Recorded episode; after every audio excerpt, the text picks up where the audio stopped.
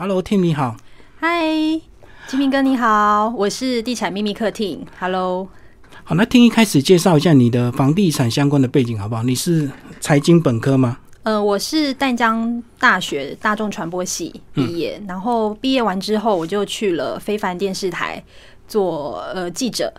接着再隔一年，我就去苹果日报做房地产的文案啊、采访等等的。那在房地产这一块经验大概已经十几年了。嗯，那就是这十几年来，其实我跟我的 partner 朱军，我们看过了呃北台湾应该有上千个建案。嗯。就是还蛮多人其实蛮羡慕我们的，就是说到处看房子，从一个两百万的房子到十亿的建案，我们都看过。嗯，那坦白说，其实我们的工作呢，就是一直到处看房子，所以我们其实会觉得说，我们有时候会职业伤害，因为看好的东西你就很难，但是又没有钱便便宜的房子。对对对对对，这个就好像你表面看起来很羡慕，可是如果你天天看房子看久了，有时候也会非常的累，非常的疲倦。对，没错。而且你要在很多看起来差不多新建案的那个样子，找出他们的差异点跟优点，有时候真的是会词穷，会不会？会。因为我们其实看过非常多案子，也有看过那种就是很鸟的案子，所以就是我们自己其实会看得懂说好东西跟不好的东西，那好的建商跟不好的建商的差异性。那当然，因为我们看的都还蛮多是豪宅的产品，是，所以其实豪宅也有很多很漂亮的格局跟它的建材等等的。但因为就是手上资金不够，所以一直就是很想买豪宅，但是买不起。但至少能够踏进豪宅，我觉得这对我们来说是还蛮开心的。对，那你当初跟竹君两个是怎么样搭档？是这个苹果的同事吗？对，我们其实是学妹学姐的关系。嗯。那后来我毕业之后，就是我们到了苹果日报，然后那时候其实我们就做被分派，就是做房地产。那那时候其实我就觉得说，哎，做房地产，那时候一开始被长官分派的时候，其实我是有一点觉得。嗯，这个产业好无聊，然后我是有点排斥的，因为我就想说，我是一个哎还算是光鲜亮丽的女生，应该去跑一些什么生活啊、美化，就对，对，就是对娱乐这一块是蛮有兴趣。但是后来长官说没有，我这边就是要请你跑房地产。那那时候一开始其实是有一点，刚刚说到就是有一点抗拒的。嗯，后来呢，我跟就是竹君，我们两个人其实就。一直跑很多建案，我们也很有兴趣。那包括我们会采访全台湾十大的上市柜的建商董事长，然后甚至是有一些建筑师啊、设计师等等的，然后去看很多房子。我觉得这十几年来的经验，其实累积下来。我们其实是还蛮开心的，对。所以你这个经验也是要提醒我们这个年轻朋友，有时候你工作的时候，因为有背后这个公司的招牌，你才有机会接触接触到这些上市柜公司的这个老板。嗯。你一定要把握机会，好好学习，因为等你离开之后，人家就不一定会理你。当人家理你的时候，你一定要变真正的网红，对不对？对，就是其实我也想要聊这一块，就是很多人说，哎，你之前是在一个很大的一个算是台湾第一大报，你怎么会选择在今年的下？半年离开，那你觉得会不会就是你离开了这么大的一个媒体的光环之后？别人就不理你，别人就不理你。但是我发现其实不会，因为这十几年来，其实我已经累积了房地产的人脉，那包括同业啊，甚至是建商，然后代销等等的。所以其实我出来创业之后，反而建设公司他认的是我，不是因为你在苹果日报。那因为这样子，其实我们在四年前也创立了地产秘密课的部落格，也出了一本书，叫我家就是咖啡馆。那后来延伸到最近今年，我们创立了 YouTube 跟 Podcast 频道。那其实呃，我们也是主打就是全台湾第一个结合建筑设计跟房地产的部落客，所以其实我们也跳脱了现在一些传统的一些部落格或是一些传统的媒体，我们是用就是 KOL 的身份来谈地产这一块是比较少人做的，对，因为他们没有机会接触，所以一般的这个部落客或网红，他们大概只能做一些流行或吃喝玩乐的东西，所以这你刚好很运气很好，十几年前接触这一块，而且重点是你当初。也是要认真啊！如果你不认真，你十年后其实还是 普龙工。对对对，因为其实那时候就还蛮拼的，嗯，就是跟金明哥一样，就是一直斜杠很多呃工作。是，所以其实我觉得，就是在这十几年来，我还蛮感谢过去报社对我的就是养分。那我现在自己出来了，其实。呃，当然可以做的东西更多了。嗯，那这十几年来，刚刚有说到，也累积了很多人脉，可以就是在未来的事业上有很多的帮助。对，可是你今年选择创业，你也可以变成所谓的豪宅的这个中介啊！你为什么没有选择中介这个行业？因为你看过这么多，相信你来推荐这个豪宅的房子，一定成交率会更高啊！对，因为其实我十几年来都是做房地产的文案跟行销跟品牌 marketing 这一块，所以呃，我比较擅长的就是帮呃建案做一些，比如说开箱文啊，或是文案的部分，那甚至是影片，那就是包括就是呃，你刚刚说的销售这一块，我就没有接触，因为觉得这不是我在行的。嗯，那但我有带一些我自己的粉丝去。呃，建安看屋参观就参观，其实粉丝的参与率都很高，因为他觉得说就是能够参与呃秘密客的身份带他一起去看房，他会觉得比较客观，所以其实秘密客的呃立场是比较第三方的观点，比较公正，比较公正，对，所以也是希望说建立这个平台可以带大家看好的房子，嗯，那包括我们这礼拜六其实也有在林口有一场讲座，嗯，那这个讲座也是只有让粉丝可以参加的。那大概有五十人、六十人，其实发现最近整个房市很多自住客都出来买房子了。对，主要是利率太低，利率真的很低。因为金明哥以前买房子应该利率都要七八趴吧？没有到那么高了，大概三到四趴左右。哦，我我没有到三十年前、四十年前那么高了，大概二十年前吧。嗯嗯，对。那你这个呃，最后还是选择自己创业，然后可是呃，你的运用的工具就从传统的布洛克的文笔跟照片，一直到这个拍影片，为什么你会做这样的转折？是不是因为你本来就是大传的一个专业，大众传播的专业？对，因为其实我本身是电视台出身的，就是记者，然后另外一位 partner 朱军，他就是做节目出身的。嗯，那我们两个其实呢，最早期在苹果日报的时候，其实就有一个呃。影音的频道是让我们两个自己去发挥的，那但是当时十几年前，其实影音这一块还没有那么盛行，嗯，所以后来这个影音频道就就没有做了，然后我们就继续做纸媒跟网络这一块。那在四年前，其实就还蛮多人鼓励我们做部落格的，所以我们就开创了部落格。在今年呢，终于开创了我们的影音频道。那这个影音频道跟其他人，我们也希望可以跳脱下传统的一个影片的一个架构，所以我们是用第三方的一个观点，然后用比较时尚啊、有节奏感的一个整个影片的风格，去让大家看一般我们看不到的豪宅的。真实的面貌是怎么样？嗯，所以我我觉得透过影音其实是蛮好玩的，就是可以让大家用就是视角直接来看建案的一个规划啊、特色等等的。对，这也是建商另外新的平台、新的这个方向了。就是以前都都是透过代销嘛，自己去卖，然后现在就是可以透过一些网络平台做影音这样子。尤其豪宅非常吃画面，对不对？画面真的非常重要，画面很重要。因为你还记得，就是其实在十几年前那时候，传统媒体还蛮盛行的时候，其实只要有新建案出来，就会打媒体广告。你会发现，其实呃，从 A 碟就是要闻，就是 A 三、A 五、A 七都是房地产广告。那你会发现，其实这几年房地产广告好像是没。部分其实已经缩减了，那你会发现一些新的媒体，包括自媒体，就慢慢的出来，然后其实它是去用我们的观点去介绍个案，所以其实我有发现说，整个广告的趋势已经不一样了，从纸媒到现在的自媒体到网红，所以我也是为什么从今年开始会发展影音的一个主要的原因。对，甚至他们还会自己成立粉专，自己推自己的案子，然后透过一些漂亮的照片、漂亮的影片，真的会吸引很多人问。当然，可是问归问啊，其实真的有机会去买的人还是少数。可是至少它达到曝光跟宣传的一个目的啊。对，因为其实有很多粉丝会私讯我们的 Light，因为我们有自己的官方账号，所以有很多网友网友他就会说，我想问一下这个建商的品牌怎么样？那这个案子的单价成交单价大概多少？然后他真的已经卖完了吗？或是他跟我代销跟我说这个八楼已经没有了，你可以帮我问问看嘛？就是他们会把我们当做一个咨询的角色，甚至我们。会很热心的帮助，就是网友们去解答各项的买房的疑难杂症。所以其实能够看到，就是网友他们是呃从咨询我们，然后到现场真的去买房。其实他那个过程他会跟我们分享，那我们也很开心，他能够找到他自己人生的就是梦想的房子。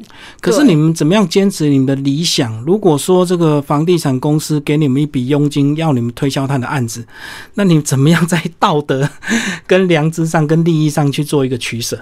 其实我们算是还蛮客观的，但是建设公司也知道说，其实现在太广告的东西没有人看哦，不能太明显了，所以不能太明显，不能太直接。那我们都是用比较第三方，然后比较公正公正的方式去呈现。这个其实也有一个好处是，消费者会比较想看。嗯，那我们也会用我们自己的观点来看建案，就是消费者他们网友他们会觉得说比较有就是可可看性啦，然后也比较公正。所以其实建设公司大部分跟我们配合，其实他们都可以接受这样子的一个方式，对，就是不能够过度极端或唯一的去帮他们推，就对，对对对，你们还是有你们基本的一个道德的要求，因为你们毕竟是要对粉丝负责的嘛。对对对，所以其实我们这是我们一直以来成立以来就是我们的理念啦。所以其实建设公司包括网友他们都很认同我们这样的想法，对。嗯，所以你这样子也是十几年前一个阴错阳差，对不对？要不然如果你是做流行时尚，可能今天就不会在地产上有一定的一个这个知名度跟专业性啊。嗯，没错。如果我之前是做娱乐记者，或是做，而且很容易被替换啊，就很容易被替换，因为是做这个人太多了。那你要做一个美食的布洛克，也太多人做了；你要做就是时尚的布洛克，也很多人做。那其实你要找一个专门房地产的布洛克，其实全台湾真的很少。手指头应该算得出来。那我们其实也是希望说能够做就做不一样的，就是让大家能够认识我们。嗯，现在大家应该会很这个错愕，说当初这个整个台湾房价还很低的时候没有买到，然后这整个一波上去已经好几波的上涨，对不对？而且好像很多人都会在等，说等它跌下来，可是好像它就是不动哎。对，因为其实。呃，最高点的时候应该就在二零一四、二零一五年，对，那时候刚好就是呃，从二零零八年金融海啸一直一直慢慢的上来，然后到二零一四年，其实二零一四年最高点，后来政府就就打开始打房了，就提出了房地合一税。那那时候其实就有很多就是投资客断头，我有听说，呃，他买豪宅的那种都是突然跳楼自杀的，很可怕，就是因为他缴不起了。所以那时候其实非常多投资客就消失在房地产的市场，所以他们很多人是养房子准备要卖，对不对？对他们就是很大胆，就是看好豪宅，所以他们也许手头资金不够，但是他们就是赌一把，但是没想到就是没办法交屋，你知道，因为他付不起房贷，那他选择断头。嗯，那时候其实很惨，然后那时候几乎全台湾的呃平面媒体啊跟电视台都没有广告量。然后各个，因为房地产毕竟是龙头的产业，对它一。一发动全身，所以他如果今天不好的话，后面的一些厂商，包括呃营造啊，甚至是设计师啊、工程等等，都被影响。所以包括媒体那时候也被影响，所以公司其实那时候开始就裁员了。是对。那到现在呢？到两年前，其实我们有感受到房地产好像慢慢的在上涨了。到今年真的是大家都觉得说，哎，这一波疫情影响会不会跌多一点？跌多一点，就像 SARS 一样，但。很抱歉，就是这一波疫情反而就是房地产还大好，还受惠了。对，而且很很多人都用一个理由，就是少子化，所以房子一定会跌，因为台湾不需要这么多房子。没错，嗯。但是大家可能要想一下，其实台湾不需要这么多房子，但你会发现，其实香港客。来台湾买的比例真的是越来越高了。我有听说最近包括青浦啊、林口，非常非常多的香港客来买，甚至占了非常大的比例。哦，我知道选那两个原因就是交通方便，对不对？机场一到，然后捷运几站就到家。对，那对他们来说，其实台湾的房价真的非常便宜，加上其实环境上，我们公社又漂亮，环境又好，林口、青浦其实都很舒服。那他们坐在住在那个蜗居里面，我们都称他们是蜗居鸟屋啦，所以他们一平房。房价听说他们之前最贵哦，停车停车位。一个位置要一千多万呢，哇，很可怕。嗯，然后一平房价要两三百台币，所以他们对我们来说，他们一千多万的预算其实真的不贵。所以他们那时候看到青浦那种二三十万，他们会疯掉。对，所以最近有很多港客来买，但是现在入资来买还是有限制，有限制不容易，不容易。对，但是有钱还是有他的方法，反正他们会绕境，而且还有个理由就是台商回流嘛，很多二三十年前去大陆发展的台商赚的钱呢，回来他当然是买土地、买房子比较安心嘛，因为股票毕竟波动大，对不对？因为其实这一波疫情，包括全球的呃汇率啊，然后包括股票，甚至黄金啊、基金等等，都是下跌的一个状态。那只有房地产，你会发现，特别是。它还算比较稳健的一个避险型的一个产品，所以有很多就是台商啊、企业主，就是他会选择把资金回来放在房地产，算是比较保值啦。嗯，对。而且房地产，他如果买这个比较贵的房子，它单价高或者是总价高，所以他的钱比较好处理啊。那如果买股票，他可能就要乱买，买一堆，那可能又不安心嘛，对不对？因为股票毕竟有很多这个人为控制啊。然后，其实华人的观念就是有土是有财，所以。房地产台湾又比较特别，它是能够就是传承的一个，有土地的问题。对，它不像大陆有地上权等等的，所以我觉得台湾房地产，尤其是市中心，比较不会有下跌的一个迹象。其实是因为土地真的已经没有了。对，那加上现在都跟真的还蛮困难的。对，嗯。有人就讲说，这个虽然这个房子不需要那么多，可是你的房子一直在老，一直在老，你以后地震就很危险，所以你还是要换房子。你或者是说，你还你的家，你家还是可能会被拆掉，拆掉之后你需要更安全的房子。所以有时候不是你要不要，是他有实际的需求。真的，因为金门哥，你应该知道，就是之前台北市有一个突然很大的一个地震，是那时候好像是中午的时候，我在公司，嗯，然后我都吓吓傻，因为我在五楼，那时候感觉是九二一的那个震度。嗯，又来了是吧？对，所以就觉得哎，又来了。然后那时候就看到台北市有几个案子，几个大楼有倾斜的一个状态，对，稍微。所以其实每次只要有一地震来，就会有人开始唤醒他要买新房子的一个动机。嗯，因为其实台湾包括九二一以前呢，台湾其实对于建筑法规并并没有那么严格。就是包括它的耐震的系数啊，等等的。那到九二一之后呢，其实政府对于建筑安全这一块算是还蛮比较严格。严格。那其实我们台湾的法规比起全世界来说，算是数一数二的严格。嗯，对。那所以其实建议买房子还是选九二一以后的。会比较安全。如果买之前呢，你只能靠这个呃地产商他自己的良心啊，就是他到底盖的好或不好。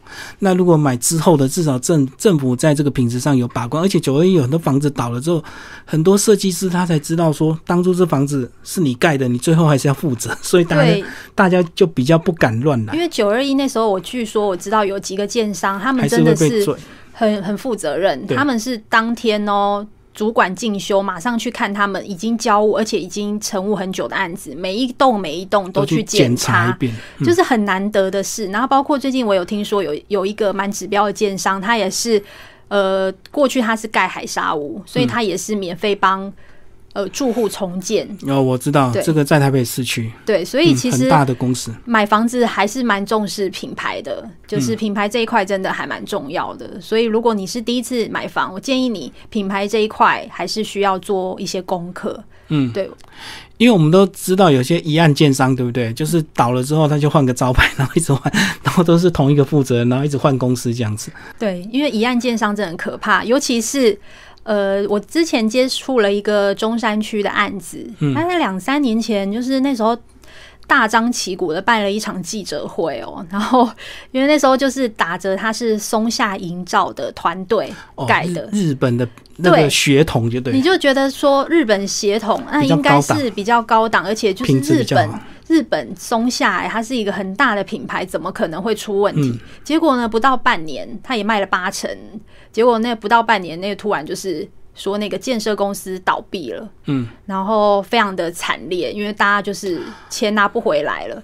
所以，其实我觉得，除了看呃营造公司的品牌，你当然还要去查这个建设公司。如果是一案建商，真的建议比较不要碰。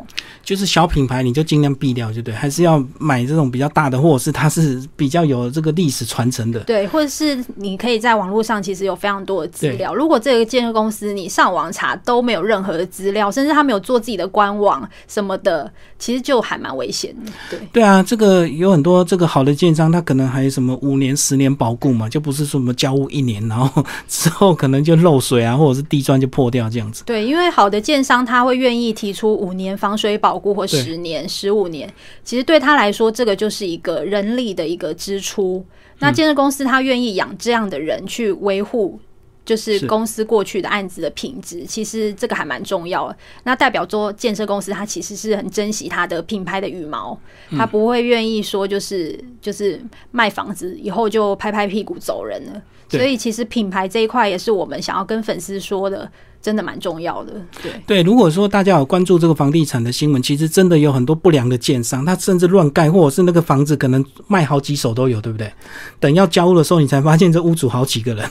对，所以这个真的要小小心一点啦。对，因为毕竟房子是人生的最大的消费，所以必须要谨慎一点。对，嗯，对，很多人真的是存钱就是买一辈子，就可能只有机会买一次啊。除非你把它当做投资理财，不然你这辈子可能就跟这个房子共共存亡，所以真的是要慎选。真的慎选，包括建设公司品牌啊，然后格局啊、楼板厚度啊，然后它的营造啊等等的都要注意。嗯，可是你跑的都是这个新案子，那新案子会不会看到也有看过这个预售屋的样品屋，跟最后出来的样子差很多的，对不对？嗯有，其实样品屋是一个魔法的空间，就是大家如果看样品屋，其实要特别的留意，是因为我发现为什么每次去样品屋那个空间都这么大？好舒服，你就马上下单。对，因为它其实会让你有一个幻觉，就是你会觉得这个空间怎么这么大，但是你会发现它没有隔间，对或者它隔间用玻璃或者是镜子，你会发发现镜子反射，你会感觉空间感会比较更大延伸，对，所以那你会发现说，为什么卧房的空间那么大？错了，因为它没有放衣柜。那如果它放了衣柜呢？你要注意它衣柜的深度。那是不是它深度只有一点点，或者它它的那个空间就是没有这么的好好嗯用？所以其实都要注意。那我之前其实有看过某一个案子哦，它有放了一张单人床，嗯，因为它的空间非常的小。哦，如果双人床可能就很挤。对，那它如果放单人床，你就会发现，你实际上躺下去，你会发现你的脚伸不直。嗯，我懂，太对短。但但一般人不会去去注意这个嘛，所以我觉得这个都是细节，魔鬼藏在细节里。就是你看样品屋要特别的注意，对，嗯哇，你这样讲，我突然想到这个以前房地产还没那么好的时候，那时候买房子还有很多花招诶，送会送机车、送汽车，什么送装潢、送全套家电。现在好像都没有这个噱头了，因为现在现在哦房市好吧，而且 其实。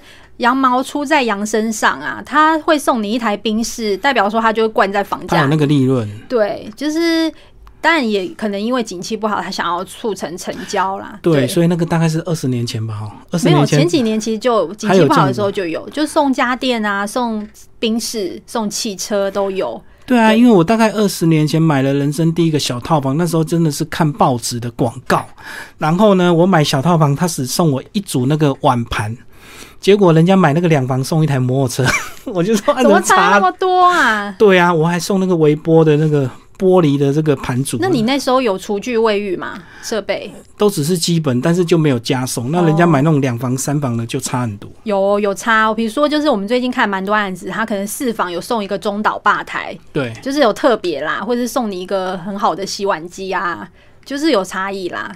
那你会发现，其实你买房子你要留意说你买的平数，因为通常好的平数、大的平数都会放在整个社区里面最好的位置，对，所以这个也要注意级客人。。对，所以如果你买的是套房或两房，你都是永远被夹在中间。边边角角，有时候那个套房进去还有一个 L 型，哎，居然不是那种格局很烂，然后或者是只有单面采光，另外一间卧房没有采光，或者是你的卫浴一定没有开窗，嗯，所以这个都要留意。所以我建议，其实你买房子，你如果要挑选两房，就是大概社区都是这样的均值的规划，可能它的就是位置会比较好。